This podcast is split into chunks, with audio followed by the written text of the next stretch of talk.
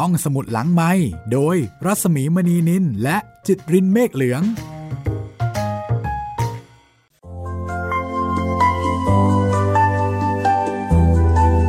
สวัสดีค่ะ ยินดีต้อนรับคุณผู้ฟังทุกๆทท่าน เข้าสู่ช่วงเวลาความรื่นรมของห้องสมุดหลังใหม่นะคะ เพลงที่ผ่านไปเมื่อสักครู่นี้ จากเสียงร้องของมิยุกินากาชิมะกับเพลงที่ชื่อว่าลูจูอันนี้เป็นเพลงต้นฉบับของ Broken Heart ขออภัย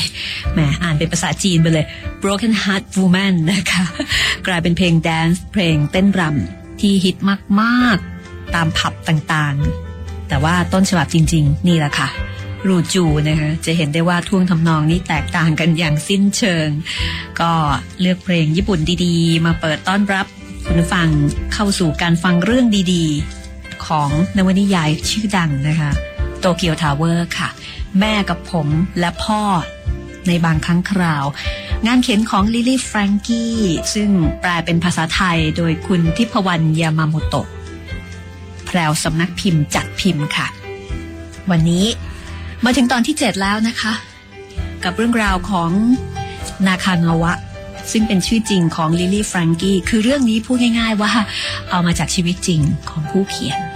ที่เขาเล่าถึงความสัมพันธ์ของเขากับแม่ คนสำคัญที่สุดสำหรับเขาครอบครัวเพียงคนเดียวของเขา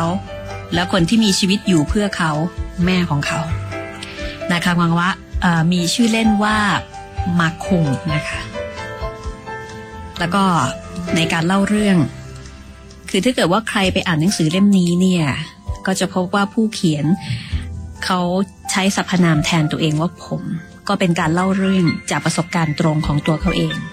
แต่ว่าในรายการห้องสมุดหลังใหม่นะคะ ก็จะใช้คำว่ามาคุงแทนผู้เล่าเรื่อง แล้วก็ต่อไปก็คิดว่าอาจจะมีบางช่วงบางตอนที่ใช้คำว่านาคังฮวะ ซึ่งก็หมายถึงชื่อของผู้เขียนนะคะ เพราะว่าตอนนี้เนี่ยเขาก็เริ่มโตเป็นหนุ่มแล้วล่ะเรียนมหาวิทยาลัย แล้วก็ใช้เวลาเรียนถึงห้าปี ในขณะที่คนอื่นๆ เนี่ย เรียนเพียงแค่สี่ปี ก็จบออกมาแล้วก็ทำงานทำการ แต่สำหรับมาคุงหรือว่านาคางาวะนั้น ดูเหมือนว่าเขาจะเป็นคนที่ไม่ค่อยจะมีไม่ค่อยมีเป้าหมายในการใช้ชีวิต แล้วก็ไม่รู้ว่า คือไม่มีแรงบันดาลใจพูดง่าย ๆ ถึงแม้ว่าเขาจะรู้สึกผิด เมื่อเห็นแม่ทำงานหนัก เมื่อเห็นแม่ ยังคงต้องรับภาระในการที่จะส่งเสียเลี้ยงดูเขา แต่เขาก็ใช้เวลาไปกับการเล่นเกม การทะเลทลายแล้วก็ปล่อยชีวิตให้ล่องลอยไปอย่างไร้สาระจนกระทั่งปีที่ห้าของการเรียนมหาวิทยาลัย ในขณะที่เพื่อนคนอื่นๆ เนี่ยจบไปหมดแล้ว แม่ถึงกับขอร้อง ขอให้เขาพยายามต่อไป ขอให้เขาเรียนจบ โดยที่แม่เองก็จะพยายามกัดฟันต่อไป ในการที่จะหาเงินมาส่งเสียให้เขาได้เรียน ท้ายที่สุดแล้ว นาคามาวะหรือว่ามาคุงจะเรียนจบหรือไม่อย่างไรนะคะ ติดตามกันต่อได้เลยค่ะ กับโตเกียวทาวเวอร์ในตอนที่ 7 แม่กับผมและพ่อในบางครั้งคราว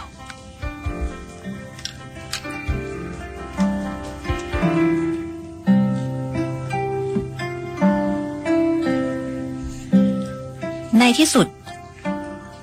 มาคงก็เรียนจบจนได้ โดยใช้เวลาเรียนถึงห้าปีในมหาวิทยาลัย วันรับปริญญาของเขา แม่กับย่าที่โคคุระ สู้อุตสาห์เดินทางมาถึงโตเกียวเพื่อร่วมแสดงความยินดี แต่สำหรับเพื่อนคนอื่นๆนั้นไม่มีใครเลย ที่พาพ่อแม่หรือญาติมางานรับปริญญา คือตามธรรมเนียมของญี่ปุ่น วันรับปริญญา เป็นเพียงวันวันหนึ่งของการสำเร็จการศึกษาที่ไม่ได้มีพิธีใหญ่โตหรือว่าสำคัญอะไรมากมาย คือก็แค่วันจบการศึกษาเท่านั้น แล้วหลังจากนั้นเขาก็จะมีการฉลองกันเอง อันนี้เป็นเป็นเรื่องที่ค่อนข้างจะแตกต่างจากสังคมไทยนะคะเพราะว่าในวันรับปริญญาของสังคมไทยเนี่ยจะเป็นวันที่พ่อแม่พี่น้อง มาร่วมแสดงความยินดี แล้วก็เป็นวันสำคัญ โดยเฉพาะพ่อแม่เนี่ยจะดีใจมากและเราก็จะมีรูปมีอัลบั้มของครอบครัวใช่ไหมคะแต่ว่าของญี่ปุ่นนี่ไม่หลังๆเนี่ยได้มีโอกาสสอบถามเพื่อนที่เป็นชาวญี่ปุ่น ก็บอกว่าหลังๆที่พ่อแม่มีลูกน้อยคนมากขึ้นนะอาจจะมีคนสองคนก็เริ่มมีการ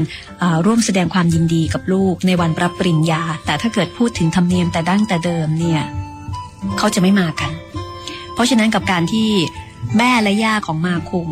มาร่วมงานรับปริญญาเนี่ยจึงเป็นเรื่องที่ค่อนข้างแปลกทีเดียว แต่มาคุงก็ไม่รู้สึกอาย แม่กับย่าตื่นเต้นมากนะคะ โค้งคำนับทุกคนที่ผ่านไปมาไม่ว่าจะเป็นอาจารย์ หรือว่านักศึกษา ผมคิดว่าแม่คงรู้สึกยินดี ที่ผมเรียนจบมาได้มากกว่าตัวของผมเองซะอีกพอผมยื่นปริญญาบัตรให้ แม่และย่าก็มองอย่างชื่นชม และก็ดีใจจนน้ำตาไหล แล้วผมก็ไปชินจูกุกับแม่และย่าที่จองโรงแรมไว้แถวนั้น แม่บอกว่าพ่อเป็นคนจองให้ แม่บอกว่า เราน่าจะไปหาของอร่อยๆกินกัน เพื่อเลี้ยงฉลองการจบการศึกษาของผม แน่นอนว่า แม่ไม่รู้จักร้านอาหารดีๆ ในชินจูกุ ผมเองก็ไม่เคยได้กินอาหารดีๆที่นี่เช่นกัน ผมตัดสินใจว่าพาแม่ไปกินอาหารที่ผมกินเป็นประจำน่าจะดี ก็เลยพาแม่และย่าเข้าร้านที่ชื่อว่า ซิรุคาเมะตรงย่าน โอโมยเดะโยโกโจ ร้านอาหารธรรมดาค่อนข้างขับแคบ มีอาหารหลากหลายชนิด อย่างเช่น สาหร่ายต้มซีอิ๊วและปลาซาบะย่างเกลือ ผมไม่รู้จักร้านน่ากินที่อื่นในชินจูกุ นอกจากร้านนี้ การพาแม่ที่มาโตเกียวไปกินอาหารรสชาติคล้ายรสมือแม่ ก็ดูแปลกอยู่เหมือนกัน แต่ผมก็ไม่รู้จักที่อื่นอีกแล้ว เราเลือกอาหารหลายอย่าง และดื่มเบียร์ฉลองกัน วันนั้น ผมพักที่โรงแรมในชินจูกุด้วย และในวันต่อมาเราก็ขึ้นรถทัวร์เที่ยวโตเกียว ย่าพูดแล้วพูดอีกว่า เพราะมาคุงแท้ๆ ถึงได้เที่ยวซะทั่วโตเกียวเลย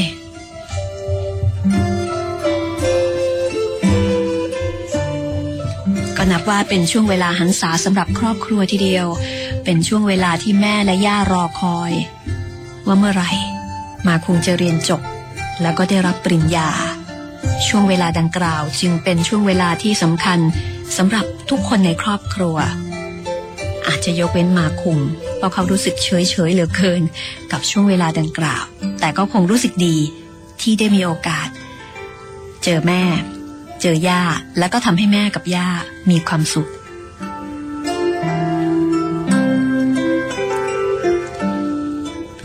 หลังจากจบการศึกษา มาคุมก็ย้ายบ้าน เขาย้ายจากเขตทาจิคาวะไปยังโคคุบุนจิ และสัญญาเช่าบ้านที่โคคุบุนจิ ก็สิ้นสุดลงพร้อมกับวันที่เรียนจบ มาคุงเห็นว่า เป็นโอกาสอันดีที่จะย้ายไปอยู่เขตใจกลางเมือง แต่เมื่อเข้าไปในร้านตัวแทนอสังหาริมทรัพย์ ก็ไม่มีที่ไหนยอมให้เขาเช่า สาเหตุเพราะว่าเขาไม่มีงานทำ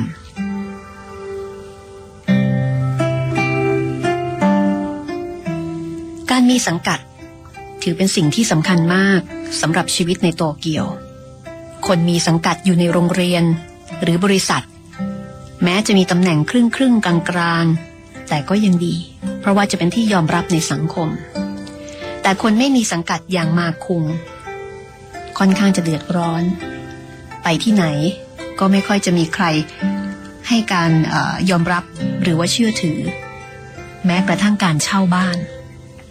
อันนี้ก็อาจจะเป็นอีกเรื่องหนึ่งที่แตกต่างไปจากบ้านเรา บ้านเราเนี่ยขอเพียงมีเงิน ก็สามารถที่จะเช่าบ้านได้ เจ้าของบ้านเช่า เจ้าของอพาร์ตเมนต์ก็คงจะไม่มีใครมาสอบถามว่าเราทำงานอะไร แต่ของญี่ปุ่นเนี่ยเขาจะถาม แล้วก็ต้องมีการระบุไปว่าทำงานที่ไหนอย่างไร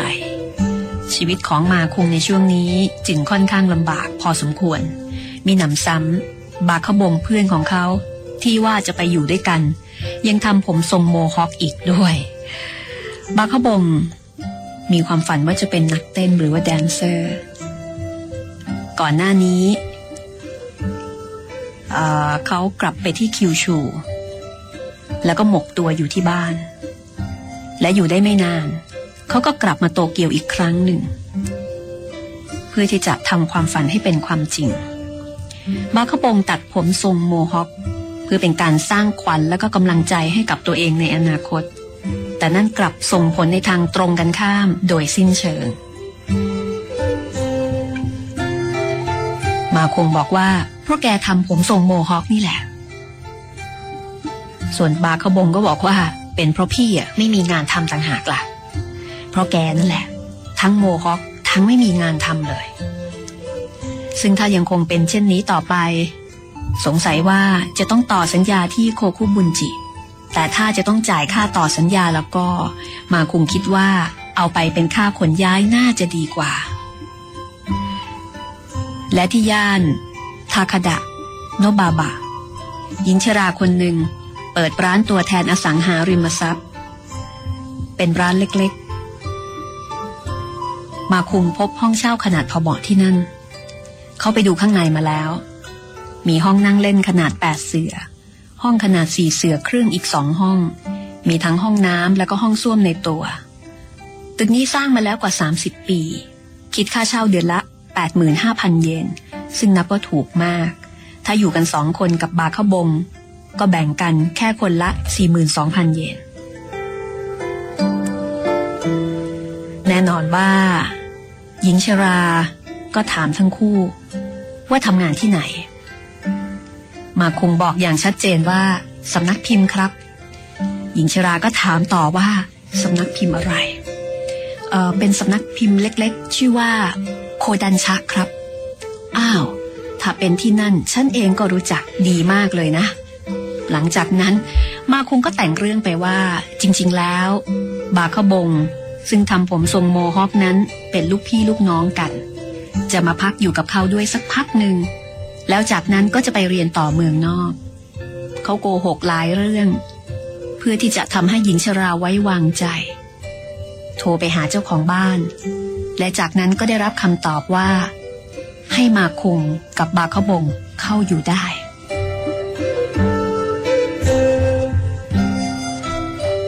เมื่อหญิงชรานำเอกสารสัญญาเช่ามาให้กรอก เขาก็คว้านิตยสารที่บาคบงม้วนกำแน่นอยู่ในมือมา มองหาชื่อและที่อยู่สำนักพิมพ์บนปกหลัง กรอกที่อยู่แล้วก็หมายเลขโทรศัพท์สายหลักลงไป แล้วการต้มตุนก็เสร็จสิ้นลง มาคงบอกกับบาคบงว่าไม่เป็นไรนะถ้าเราไม่ค้างค่าเช่า เขาก็ไม่มีทางรู้หรอก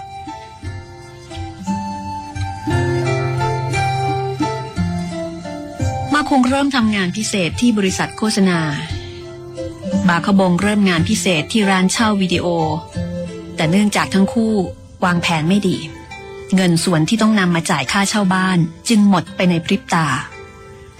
และในที่สุด ทั้งคู่ก็ค้างค่าเช่าตั้งแต่งวดแรกเป็นเวลาสามเดือน เมื่อไม่ได้ใส่ใจ ร้านตัวแทนอสังหาริมทรัพย์ที่ติดต่อมาได้สักพักหนึ่งจู่ๆหญิงชราก็มาหาถึงห้อง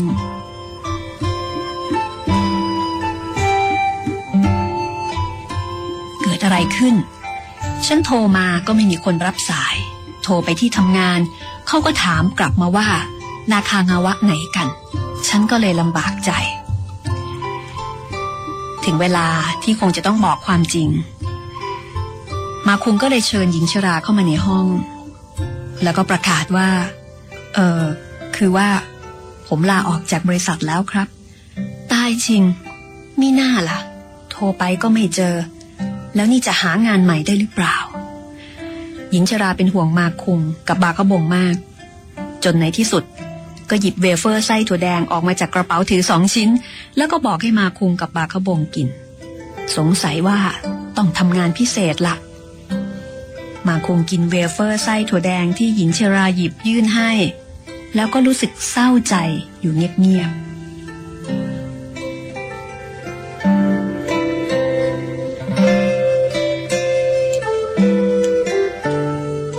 ชีวิตของมาคุง พิ่งจะเริ่มต้นเศร้านะคะ คือจะว่าไปเนี่ยเขาก็เริ่มเศร้ามาตั้งแต่ตอนที่เรียนไม่จบแล้วล่ะ เพราะว่าไม่มีจุดมุ่งหมายในชีวิตที่ชัดเจน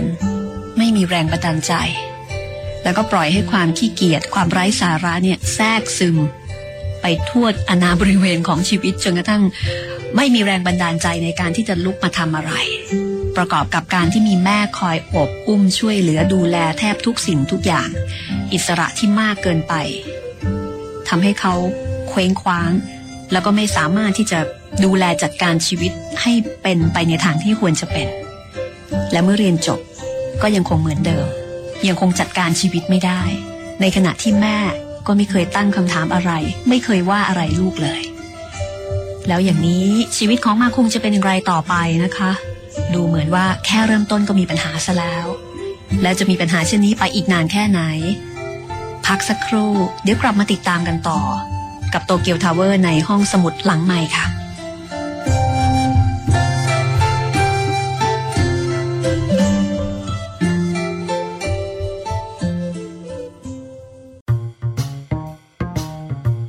ห้องสมุดหลังไมค์โดยรัสมีมณีนินและจิตรินเมฆเหลือง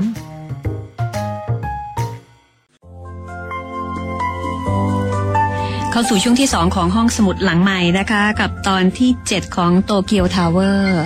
เมื่อวันก่อนเพิ่งจะได้รับจดหมายจากคุณธนกร ที่เขียนมาถามนะคะ เกี่ยวกับเรื่องของซีดี คุณธนกรบอกว่า นอนพักฟื้นอยู่ที่บ้าน เพราะว่าได้รับอุบัติเหตุของหนัก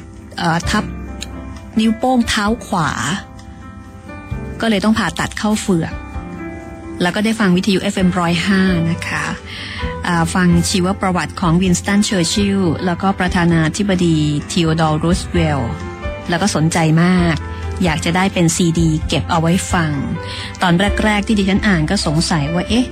เรื่องนี้นี่เล่าไปนานานแล้วนะทำไมเพิ่งจะถามมา ปรากฏว่าพอดูวันที่อ้าวตายแล้วคุณธนากรเขียนมาตั้งแต่เดือนพฤษภาคมนะคะแต่ว่าดิฉันเพิ่งได้รับเมื่อวันสองวันนี้เอง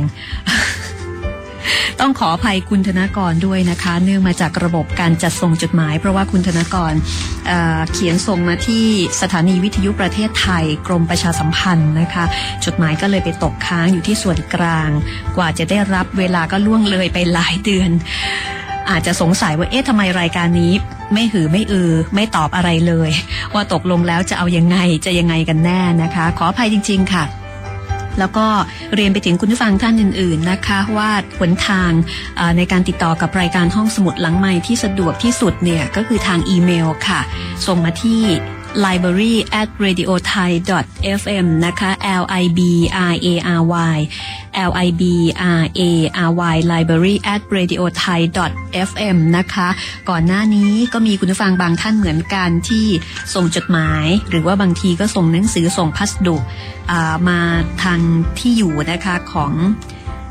วิทยุไทยที่ไทย PBS อันนี้ดิฉันก็ได้รับนะคะ ถึงแม้ว่าจะช้าไปนิดนึง อาจจะต้องขอร้องว่า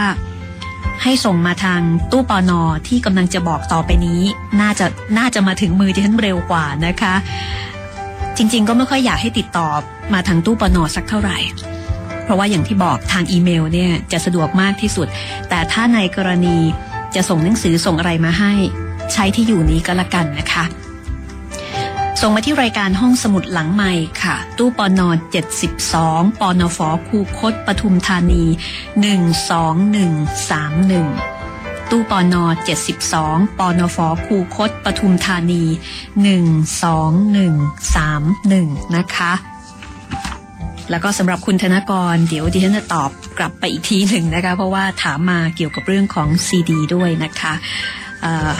สำหรับซีดีที่ ทาง FM105 กำลังจะจัดทำออกมาเนี่ยก็คิดว่าน่าจะสำเร็จเสร็จสิ้น แล้วก็มีให้ได้เอาไปฟังกัน ประมาณสักคิดว่าน่าจะประมาณเดือนกันยานะคะ ชุดแรกที่จะออกมาก็จะเป็นรายการในตอนที่เล่าเรื่องกรรมนิตวสิทธีซึ่งเป็นเรื่องยาวพอสมควร แล้วก็หลายท่านก็ร้องขอมานะคะ ว่าอยากจะฟังจากซีดี เพราะว่าไม่ค่อยสะดวกในการที่ไปดาวน์โหลด คือถ้าเกิดว่าใครมีลูกมีหลานเนาะก็สามารถใช้ให้ลูกหลานเนี่ยไปดาวน์โหลดมาฟังได้ อันนี้ไม่เสียค่าใช้จ่ายด้วยนะคะที่เว็บไซต์ radio thai fm radio thai fm นะคะ แต่ถ้าไม่สะดวก เดี๋ยว รอบริการต่อไปจากวิทยุไทยก็แล้วกันค่ะ ในการที่เราจะจัดทำเป็นซีดี ก็คงจะออกมาเป็นระยะระยะนะคะ ในการที่จะบันทึกรายการย้อนหลัง แล้วก็อาจจะต้องมีการตัดต่อบางส่วน เพื่อให้คุณได้ฟังกันแบบสบายๆเพลินๆนะคะ ติดตามข่าวคราวได้จากรายการห้องสมุดหลังใหม่แล้วก็ FM 105นี่แหละค่ะ แต่ถ้าเกิดว่าจะส่งอะไรมาก็ย้ำกันอีกทีนะคะ ให้ส่งมาที่ตู้ปอนอ72 ปอนฟคูคตปทุมธานี 12131 ระบุชื่อรายการมาด้วย ก็จะช่วยทำให้ถึงมือของดิฉันได้เร็ว แต่ถ้าเกิดส่งมาที่ส่วนกลางก็อออาจจะต้องใช้เวลานานโคทีเดียวละค่ะ เอาละชี้แจงกันพอหอมปากหอมคอเสียเวลานิดหน่อยนะคะ แต่ก็เพื่อป้องกันเพื่อป้องกันจดหมายตกค้าง หรือว่าจดหมายไม่ถึงที่หมายนะคะ ไปฟังกันต่อดีกว่าค่ะ กับโตเกียวทาวเวอร์ ตอนที่ 7 ในช่วงที่2นะคะ กับชีวิตของมาคง อันที่จริงหลังจากเรียนจบแล้วเนี่ย ชีวิตเขาก็น่าจะดี น่าจะเป็นหลักให้แม่ได้ แม่น่าจะมีชีวิตที่ดีขึ้น สบายขึ้นแล้วก็เหนื่อยน้อยลง แต่ในความเป็นจริงกลับไม่เป็นเช่นนั้นค่ะ มาคุงไปกู้เงินมาจากบริษัทไฟแนนซ์เป็นจำนวนสองแสนเยนเพื่อนำไปจ่ายค่าอพาร์ตเมนต์ส่วนหนึ่ง เขาโทรศัพท์ไปบอกแม่ไว้ล่วงหน้า เพราะว่าจะให้แม่เนี่ยช่วยค้ำประกัน ตอนนี้มาคุงแทบไม่ค่อยได้เจอเพื่อนที่ได้งานทำแล้ว เมื่อวิถีการดำเนินชีวิตและสิ่งแวดล้อมของแต่ละคนเปลี่ยนแปลงไป คนที่ได้พบปะพูดคุยก็เปลี่ยนแปลงไปด้วย เมื่อนานๆได้เจอกันที เขาก็ให้เพื่อนเลี้ยงข้าว เพื่อนก็เลยไม่ค่อยอยากคบ คือเจอกันทีไร หมอนี่ก็ให้เลี้ยงข้าวตลอด แล้วก็ตกงาน พื่อนก็ค่อยๆ ถอยห่างจากมาคุงไปเรื่อยๆ มาคุงทำงานพิเศษ แต่นานๆ ครั้งจึงจะมีงานวาดภาพเข้ามา สิ่งที่เพิ่มขึ้น มีแต่ใบทวงหนี้จากสถาบันการเงินที่ปล่อยกู้ให้เท่านั้น ส่วนร้านอาหารของแม่ก็กำลังแย่ เป็นที่รู้กันว่าเมืองนั้นไม่ค่อยมีคน เพราะฉะนั้นการที่แม่ทำร้านอาหาร แล้วมีฝีมือการทำอาหารที่ยอดเยี่ยม แค่นั้นก็ไม่สามารถเป็นหลักประกันได้ว่า กิจการจะไปด้วยดี คือทำอาหารอร่อย แต่ไม่มีลูกค้า เพราะว่าไม่มีคนแล้วคนที่นั่นก็ไม่ค่อยมีเงิน แม่ก็แย่ ลูกก็แย่ มาคงให้แฟนที่ทำงานแล้ว ซื้อข้าวกล่องมาให้ แล้วบางทีก็ถือโอกาสขอยืมเงินด้วย แฟนของมาคุงเล่าเรื่องที่ทำงานให้ฟังด้วยท่าทางดีใจ แต่มาคุงกลับรู้สึกหดหูใจอย่างไม่รู้สาเหตุ แม้แต่กาแฟสักแก้ว มาคุงก็ไม่มีปัญญาที่จะเลี้ยงแฟน บรรยากาศความสัมพันธ์ แย่ลงทุกทีมาคุงเคยไปสมัครเข้าทำงานในบริษัททำเพลงแห่งหนึ่ง และเขาก็ไปทะเลาะขัดแย้งกับเจ้าของบริษัท เกี่ยวกับรสนิยมในการเลือกเพลงในการทำเพลง และนั่นทำให้มาคงลงความเห็นว่าเขาไม่ควรจะทำงานประจำคือค่อนข้างจัดศิลปินใหญ่พอสมควรเลยทีเดียว เขาก็ตัดสินใจว่า เขาคงจะทำงานอิสระต่อไปเช่นนี้แหละ เมื่อไม่ทำงานประจำเมื่อไม่มีสังกัด เงินก็ไม่มี ชีวิตก็แย่ ผมอยากทำอะไร ผมกำลังจะทำอะไร แต่ก่อนจะคิดถึงเรื่องนั้น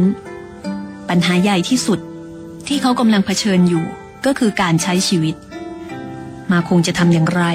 เพื่อให้มีชีวิตรอดผ่านวันนี้ไปได้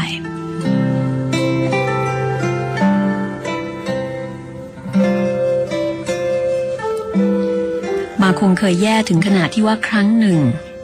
เขากับบาขบง ต้องกินแฮมเก่าๆที่หมดอายุแล้ว เพราะว่าไม่มีอะไรจะกิน และหลังจากนั้น ก็ป่วย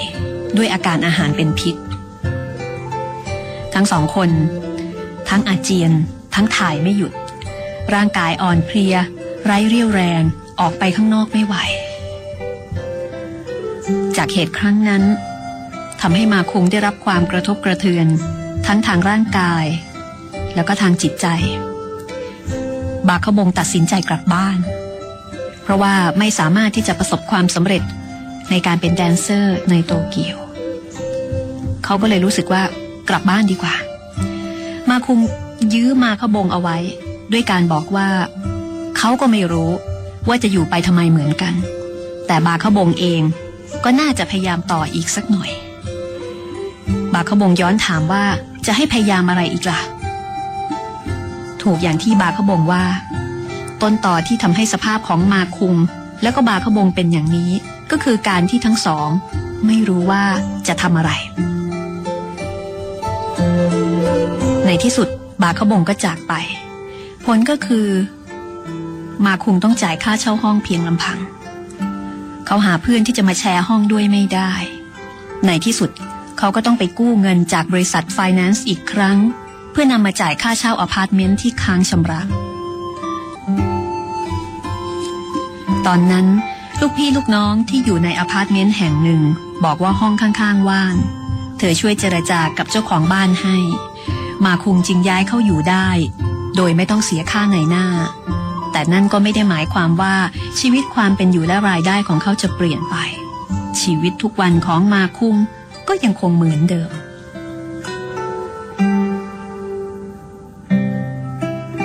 ต่อมาด้วยชีวิตที่เหมือนเดิม นั่นก็คือไม่มีงานทำเป็นหลักเป็นแหล่ง ไม่มีไรายได้ที่แน่นอน ชีวิตของมาคุงแย่ลงเรื่อยๆ จนกระทั่งแฟนหนี งานก็ไม่มีทำแต่ก็เป็นเรื่องแปลก ที่พอใช้ชีวิตแบบนี้ มาคุงก็ได้เพื่อนที่ใช้ชีวิตแบบเดียวกัน ทั้งคู่ไปที่ร้านเหล้าทุกวัน ดื่มกันจนเช้าทั้งที่ไม่มีเงิน เขารู้สึกว่าตัวเองชักจะเพี้ยนขึ้นทุกวัน กลายเป็นคนไม่ปกติไปโดยสิ้นเชิง มาคุงโทรศัพท์ไปหาแม่ แล้วก็ได้แต่พูดซ้ำๆว่า แม่ ส่งเงินมาให้สักหมื่นหนึ่งสิ มาคุงพูดแต่แบบนี้ แล้วจดหมายที่แม่ส่งมาพร้อมค่าตัวก็มาถึงมือเขาแม่เขียนบอกว่า หน้าร้อน กลับมาบ้านสักครั้งนะ แม่ส่งตั๋วเดินทางกลับมาให้มาคุง เพื่อต้องการจะให้มาคุงกลับบ้านหลังจากที่ไม่ได้กลับไปนาน มาคุงกลับบ้านที่เป็นโรงพยาบาลเก่าอีกครั้งหนึ่ง แต่แม่ก็ไม่เคยถามถึงเรื่องงาน หรือชีวิตทั่วไปของเขาเลย มาคงไปเยี่ยมยาย ยายที่ป่วยเป็นโรคหัวใจ แล้วก็เข้าโรงพยาบาลมาได้ระยะหนึ่ง ตอนนี้ ยายนอนอยู่บนเตียงด้วยสภาพร่างกายที่ผอมซูบ แก้มตอบราวกับมัมมี่ยายที่เคยลากรถบรรทุกปลาอันหนักอึ้ง ไม่ว่าในฤดูร้อน ที่แสงแดดแผดเผา หรือในฤดูหนาวที่สายลมเย็นเฉียบ ไม่มีภาพเช่นนั้นของยายอีกแล้ว ยายอยู่ตัวคนเดียว ในห้องพักผู้ป่วยอันมืดสลัว ด้วยลมหายใจอันแผ่วเบา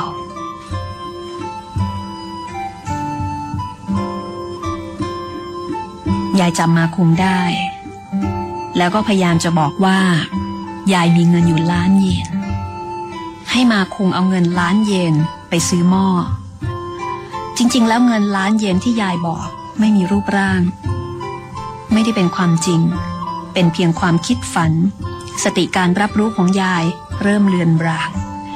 ยายพูดซ้ำๆว่าให้เอาเงินล้านเยนไปซื้อหม้อ แล้วก็พูดซ้ำแล้วซ้ำเล่า ว่ายายเก็บเอาไว้ให้ มาคงก็บอกกับยายซ้ำแล้วซ้ำเล่าเช่นกันว่า ขอบคุณฮะ ผมจะไปซื้อหม้อที่โตเกียวนะ เขากลั้นน้ำตาเดินออกมาจากห้องพักผู้ป่วย แล้วก็ร้องไห้อยู่ตรงชานพักบันได รู้สึกเศร้าเหลือเกิน รู้สึกหดหู่ใจ และที่เขาเสียใจมากที่สุดก็คือ เขารู้โดยสัญชตาตญาณว่า นี่คือครั้งสุดท้ายที่เขาจะได้เห็นหน้ายาย ตอนที่แม่เริ่มทำกิจการร้านอาหารเล็ก ๆ ที่ชื่อขับปะน้ำเสียงของแม่ที่ดังมาจากโทรศัพท์ และข้อความในจดหมายที่เขียนมาหามาคุงทุกเดือนดูสดชื่น เสียงของแม่เปลี่ยนไปด้วยความมั่นใจ แม่เคยทำงานมาแล้วหลายแห่ง ทั้งที่ร้านเหล้าบาร์และร้านอาหารข้างทางเพื่อเลี้ยงมาคุงแต่การได้มีร้านเป็นของตัวเองจริง ๆ งเป็นเรื่องที่น่าดีใจมาก แม่คงสนุกกับการได้ทำอาหารที่ตัวเองอยากทำและทำอาหารที่อยากให้คนอื่นกิน แม่เปิดร้านของตัวเองเป็นครั้งแรก เมื่อตอนอายุ 55 ปีด้วยป้ายหน้าร้านที่ลูกชายเขียน และรายการอาหารที่สามีเขียน แม่พยายามทำอาหารอร่อยๆ อยู่เพียงลำพังทุกวัน แต่ที่ย่านการค้าในชิคุโฮ ร้านค้าต่างพากันปิดกิจการ ตึกให้เช่าสำนักงานก็ถูกทุบทิ้งอย่างต่อเนื่อง และแล้วความพยายามของแม่ก็สูญเปล่า ร้านขับปัก ปิดกิจการลงภายในระยะเวลาเพียงไม่ถึงสองปี คนที่มักจะตั้งราคาอาหารไว้ 200 เยน ขณะที่ราคาต้นทุนคือ 300 เยนอย่างแม่ คงไม่เหมาะกับการทำธุรกิจ หรือแม้แต่การทำร้านอาหารสักเท่าไหร่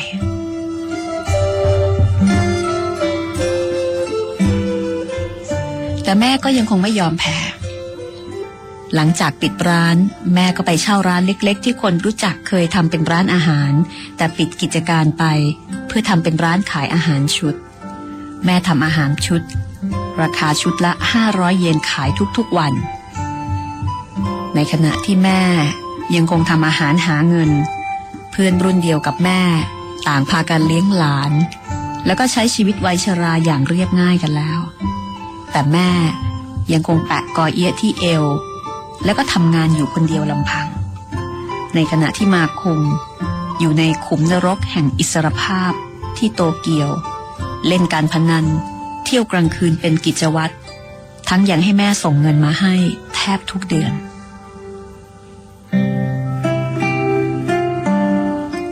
ตอนนี้สัญญากู้เงินของมาคุงเพิ่มมากขึ้นเป็น 8 ฉบับ กำหนดผ่อนชำระ ขยับเข้ามาเป็นทุกสี่วัน แต่เขาก็ไม่มีปัญญาจ่ายคืน แม้แต่เงินดอก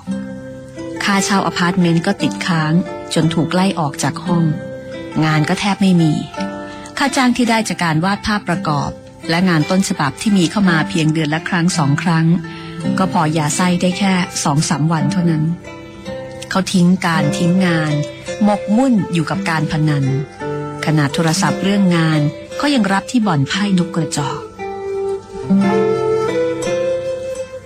มาคงทำงานพิเศษ ประเภทที่ไม่อาจบอกให้แม่รู้ได้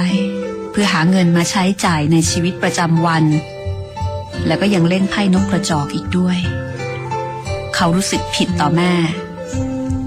เขาก็เลยโทรกลับไปหาแม่ น้อยลงเรื่อยๆ คุงเช่าห้องที่ย่านจิยูงาโอกะ ต่อจากแฟนของเพื่อนรุ่นเดียวกัน ซึ่งเคยใช้ที่นั่นเป็นสำนักงาน มาคุงปูที่นอนบริเวณมุมห้องที่อึมครึม มีโต๊ะทำงานวางอยู่สามตัว ต่อไฟ แก๊ส และน้ำเข้ามาไม่ได้ เขาต้องไปใช้ห้องน้ำสาธารณะ ใช้โทรศัพท์สาธารณะโทรไปเรียกเพื่อนให้มาหา เพื่อให้เพื่อนเลี้ยงข้าว บางทีก็เรียกแฟนเก่าให้มาหา บอกว่าอยากคุยธุระ เสร็จแล้วก็ขอยืมเงิน ไม่นาน ก็ไม่มีใครอยากจะเข้าใกล้มาคุงสมัยเป็นนักเรียนก็เคยคิดไปเองว่า เป็นคนมีเพื่อนมาก แต่ด้วยเหตุผลง่าย ๆ ความเข้าใจผิดนั้นก็ถูกทำลายไปในพริบตา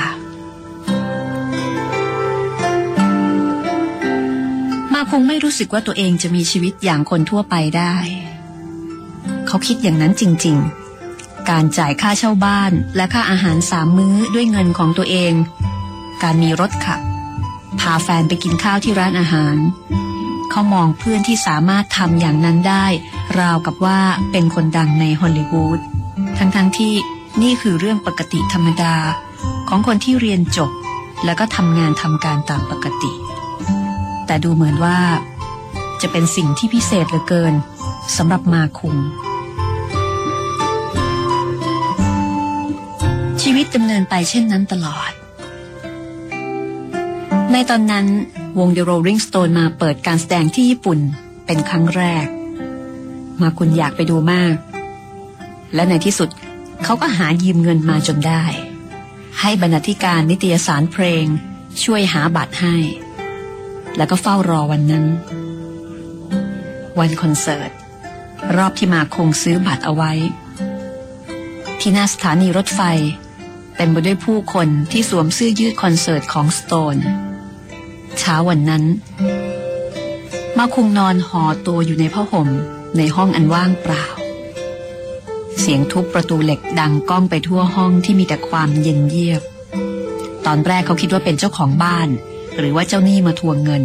จึงกลั้นหายใจแล้วก็คลุมโปงต่อ แต่เสียงดังมาจากอีกฝ้าของประตู เสียงของคนส่งโทรเลข เป็นกระดาษโทรเลขแผ่นบางสีฟ้าจากแม่ ส่งข่าวมาบอกว่า ยายที่ชิคุโฮ เสียแล้ว แม่บอกว่า เช้ามืดวันนั้น ยายสิ้นใจที่โรงพยาบาล ตอนที่มาคุงเห็นยายผอมซูบตัวขาวซีด อยู่ที่โรงพยาบาลเป็นครั้งสุดท้าย เขาสังหรณ์ใจแล้วว่า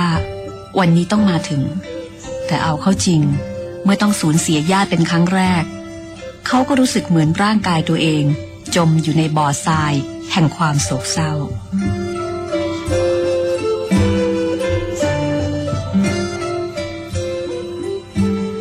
ยายเป็นห่วงมาคุงเสมอ แม้สติเลอะเลือน นอนอยู่บนเตียงในโรงพยาบาล ยายก็ยังบอกกับเขาว่า ยายให้เงินล้านเยน ให้เอาไปซื้อหม้อ ยายเดินขายปลาเลี้ยงลูกมาเก้าคน กินข้าวสีเหลืองที่หุงทิ้งไว้หลายวัน แล้วก็อยู่ลำพังเพียงคนเดียวในวัยชรา ยายเป็นคนเงอะงะ แล้วก็พูดไม่ค่อยเก่ง แม้แต่กับเด็กๆพอมาคุงเข้าไปคุยด้วย ยายจะดูเขินๆ แต่ก็ยิ้มให้อย่างอ่อนโยน ตอนเด็กๆ เขาเคยกลัวยาย และทุกครั้งที่ย่าที่โคคุระถามว่าชอบใครมากที่สุด มาคุงไม่เคยเอ่ยชื่อยายในลำดับต้นๆเลย ในความทรงจำของมาคุงมีภาพความทรงจำหลายเรื่อง เกี่ยวกับยาย ตอนที่กระต่ายตาย ยายก็ไปท้องนากับเขา แล้วใช้จอบขุดหลุมให้ ตอนขากลับจากโรงเรียน พอเห็นยายเขาก็จะขึ้นไปนั่งบนรถบรรทุกปลา แล้วก็กลับบ้านด้วยกัน ตอนขึ้นเนิน ถ้าเขาช่วยเข็น ยายจะให้สิบเยนรองเท้าบูทหุ้มข้อ สายยาง รถลากสีน้ำเงิน ต้มจืดหน่อไม้จีน น้ำส้มสายชู นามาโกะ ไข่เจียว ถุงให้ความอุ่นยี่ห้อเบนซิน เสื้อกันเปื้อนยาโรคหัวใจ ก่อเอี้ยะและกลิ่นปลา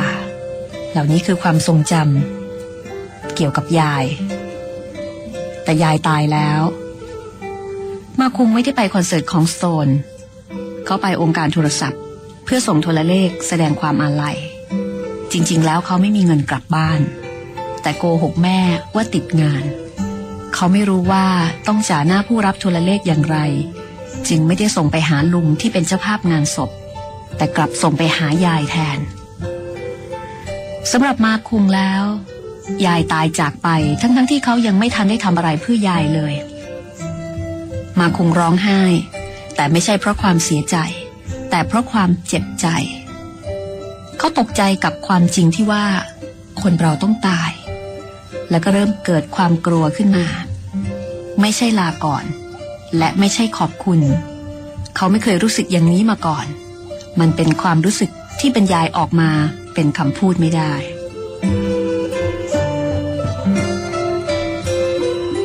หลังจากการตายของยายแล้ว ชีวิตของมาคุงจะมีการเปลี่ยนแปลงหรือไม่ เขาจะได้คิดอะไรเพิ่มมากขึ้นไหม ทั้งๆทที่ในวัยของมาคุงก็เป็นวัยที่สามารถจะสร้างเนื้อสร้างตัวได้แล้ว แต่เขาก็ยังคงเหมือนกับเด็กๆ ที่แม่ต้องส่งเงินให้ใช้ทุกเดือน ยังคงติดค้างค่าเช่าห้อง แล้วก็ไม่สามารถดูแลรับผิดชอบตัวเองได้ เรื่องราวชีวิตของมาคุงในโตเกียวทาวเวอร์จะเป็นอย่างไรนะคะ อยากให้คุณติดตามตอนต่อไปค่ะแม่กับผมและพ่อในบางครั้งคราวงานเขียนของลิลี่แฟรงกี้จากชีวิตจริงของเขา ที่ทำให้เขาโด่งดัง ในเวลาไม่นานนะคะ ตอนนี้ดังติดลมบนไปเรียบร้อยแล้วสำหรับนักเขียนคนนี้ค่ะ คุณทิพวรรณยามาโมโตะหยิบมาแปลเป็นภาษาไทยแปลสำนักพิมพ์ จัดพิมพ์ค่ะและคุณสามารถติดตามรายการห้องสมุดหลังใหม่ได้เป็นประจำนะคะ บ่ายสองโมงถึงบ่ายสามโมงโดยประมาณค่ะ ที่นี่เป็น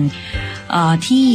ที่อยากจะให้คุณได้เรียนรู้เรื่องเล่าอย่างรื่นรมนะคะ จากวรรณกรรมทั้งของไทยทั้งของต่างประเทศ อาจจะเป็นวรรณกรรมเก่าที่หาอ่านได้ยาก หรือว่าอาจจะเป็นวรรณกรรมใหม่วรรณกรรมร่วมสมัย ก็มีหลากหลายรสชาติหลากหลายรูปแบบ สลับผัดเปลี่ยนหมุนเวียน มาเล่าให้คุณได้ฟังกันค่ะรายการนี้ไม่ใช่รายการอ่านหนังสือให้ฟังอย่างเดียวนะคะ เพราะว่าไม่ได้อ่านทุกตัวอักษร แต่ว่ายังเหลือ เรื่องราวอีกเยอะเลยทีเดียวค่ะ ที่ถ้าเกิดว่าคุณมีความสุขจากการฟัง ฟังแล้วทำให้คุณสนใจ จุดประกายทำให้คุณอยากอ่านต่อ ก็เชียร์เลยนะคะว่าทุกๆเล่มที่เลือกมาในรายการห้องสมุดหลังใหม่นั้น คุ้มค่าต่อการอ่านอย่างแน่นอน แล้วก็ยังมีเรื่องราวอีกมากนะคะที่ไม่ได้อ่านให้ฟัง แล้วก็ไม่ได้เล่าให้ฟังในรายการ ก็พยายามที่จะสกัดมาบางส่วน เฉพาะที่เป็นใจความสำคัญนะคะเหมือนเป็นหนังตัวอย่างประมาณนั้นก็แล้วกันค่ะ และจุดประสงค์สำคัญก็อยากจะให้คุณมีหนังสือเป็นเพื่อน แล้วก็มีความสุขจากการอ่าน วันนี้หมดเวลาแล้วนะคะ ห้องสมุดหลังใหม่ก็คงต้องขออนุญาตปิดทำการกันก่อนค่ะ สวัสดีค่ะ ห้องสมุดหลังไม้โดยรัศมีมณีนินและจิตรินเมฆเหลือง